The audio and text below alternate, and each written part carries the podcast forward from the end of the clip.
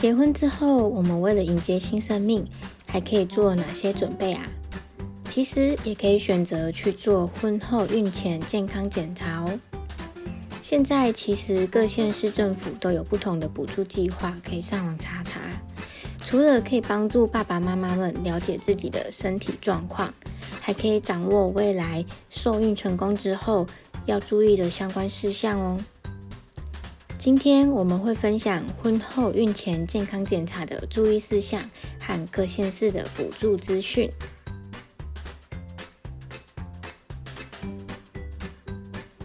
嘿，你好，欢迎来到 Miss 廖 Daily。廖牵手聊聊牵手，很高兴认识你。我是节目的常驻主持廖太，就是廖太太的简称呐。你不觉得直接讲廖太廖太还蛮轻松的吗？比起廖太太，中间第三个字也太累赘了吧。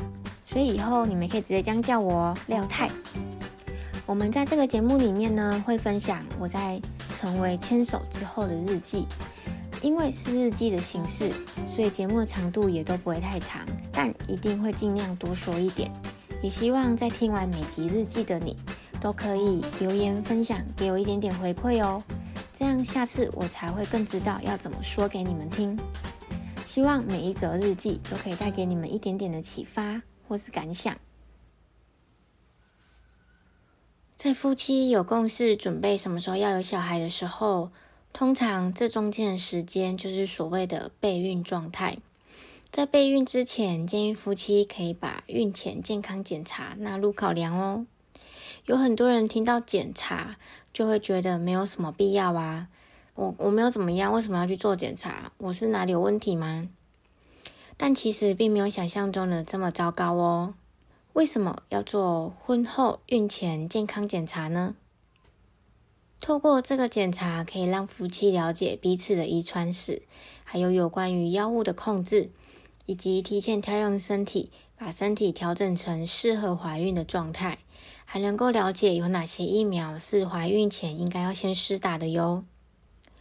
如果先解决这部分的问题，比起夫妻努力半年到一年才到医院检查，可以说是少绕了一大圈呢。而且，如果检查之后一切是正常的，那就可以很轻松的备孕，也不用担心身体的问题啦。重点是，现在政府还有补助哦。详细的内容一定要往下听喽。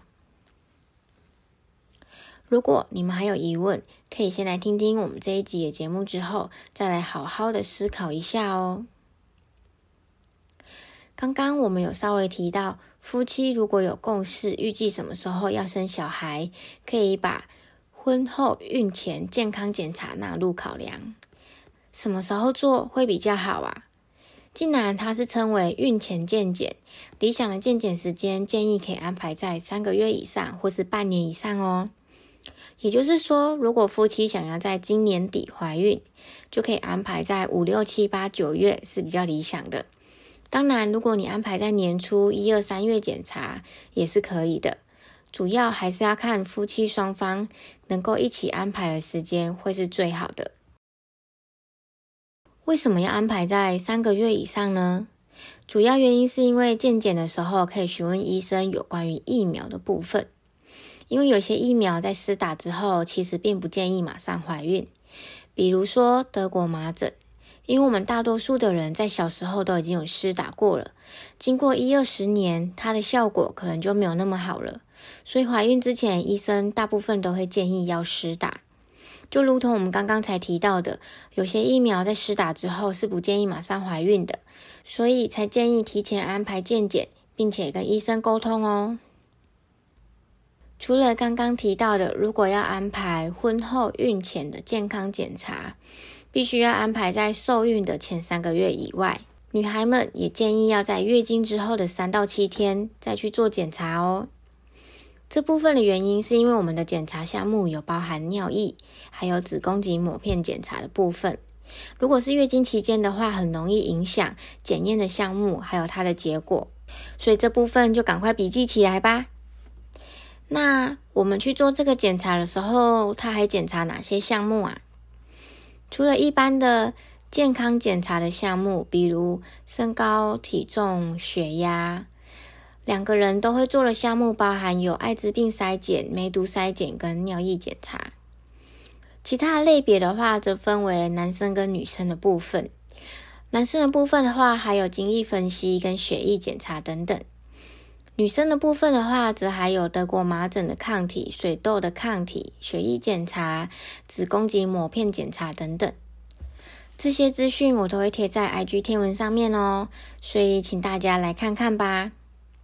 诶，既然我们都聊到了 IG，那我就来稍微工商一下下吧。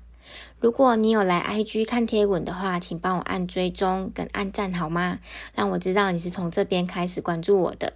因为我现在还没有任何的粉丝数，但是还是请你们多多支持喽，请帮我多多分享。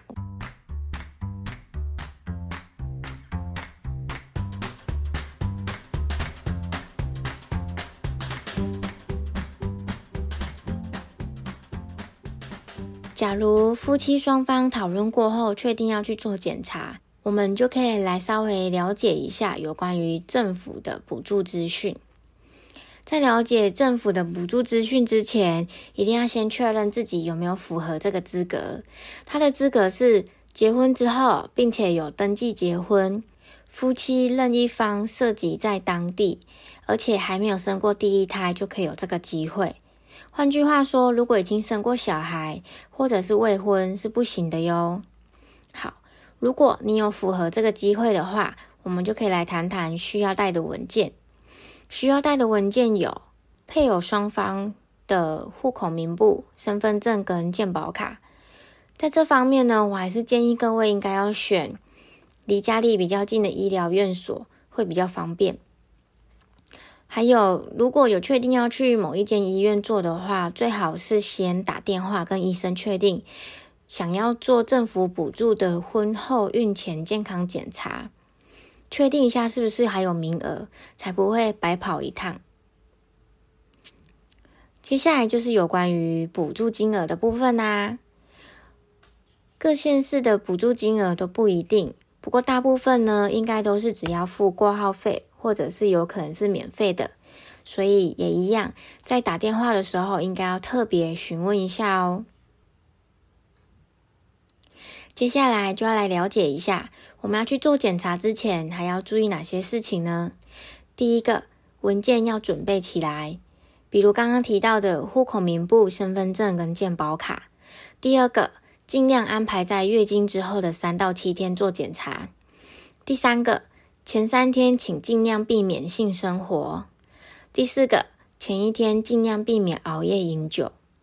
特别需要说明的是，我们在做这个健康检查的时候是不需要空腹的，所以当天还是可以正常吃饭哦。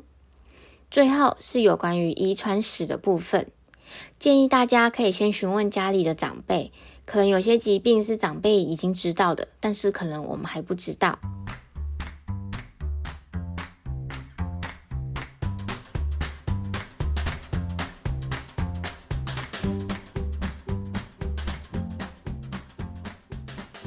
那廖氏夫妻，我们两个的经验又是怎么样呢？其实去年我们要做健康检查的时候，我们是直接查台中市政府的婚后孕前补助的资讯，因为台中市政府的资讯还蛮齐全的，他有提供医院的一览表，所以我们就直接找离家里近的医院，然后直接打电话过去，请总机帮我们转到妇产科。电话转到妇产科之后，我是直接询问护理师还有没有名额可以做检查。一来是担心如果名额没有的话会白跑一趟；二来是他会直接跟我们说明要带的证件。然后我觉得我们还要特别多询问的一件事情是，要询问说，呃，检查的时间有没有限定时间。其实我当时候会这样子问，是怕说假日是不是不能够做检查。果不其然，护理师是说我们要指定某一个医生的门诊才能够做检查，然后也跟我说某几天这个医生是没有门诊的，假日也没有在帮忙做检查，所以真的要特别询问一下会比较知道哦。最后，我也询问了有关于费用的部分，实际补助多少金额，其实这时候可以稍微了解一下。不过，通常护理师都会直接跟我们说，只要挂号费就好，或者是说全额免费。所以，我认为如果真的夫妻两个人有打算要去做健康检查的话，一定要记得多做一点询问哦。先询问名额，还有确定要带的证件，以及可以健检的时段有哪一些，顺便再问一下挂号费就好了。当我们都确定了可以去这间医院做检查的时候，我们就直接上网预约时间。所以当天就是直接去找医生做检查。那当天呢，医生遇到我们的时候，就是直接跟我们问诊。所以这个时候呢，遗传史还有施打疫苗资讯，我们都在这个时候做询问的。问诊之后，就是去检验科做其他检查，包含尿液、血液的检查。以我们的经验呢，报告大概是两周之后就会寄来。通常上面会告诉我们需要追踪的事项，或者是说没有问题就可以不用回诊。所以如果说在这上面有发现任何事情需要追踪的话，建议还是把身体调理好，再来去做备孕的事情哦。当然，如果没有任何问题的话，当然就可以直接开始开心的执行备孕喽。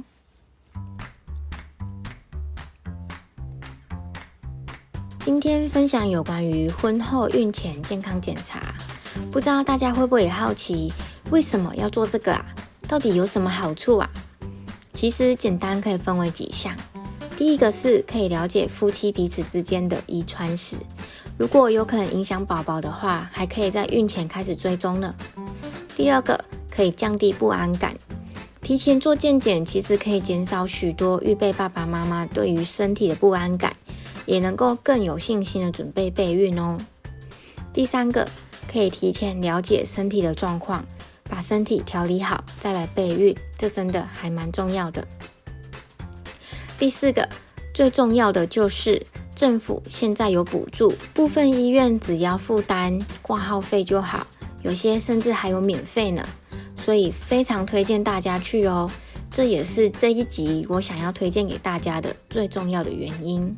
如果大家有决定要去做健康检查的话，建议你们可以直接在你们所在的县市直接查询，关键字可以下台中婚后孕前健检，或者是台南婚后孕前健检，用这样关键字去查就可以喽。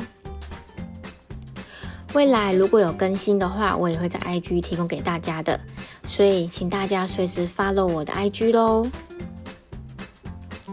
有些人可能还会问：没有检查可以吗？有一定要做检查吗？其实这没有一定的标准，并没有说没有做检查就会怎样，有做检查就会怎么样。如果夫妻双方都有定期在做健康检查，比如说公司每一两年就会做一次例行的健检。如果平时的身体状况良好，也打算平常心来怀孕的话，其实也是可以选择不用做的。今天想要分享给你们，主要是因为政府有补助，所以才会这么心动，想要分享给你们。无论如何，都是最好的安排。在备孕路上的我们，真的都很棒，不要给自己太大的压力哦。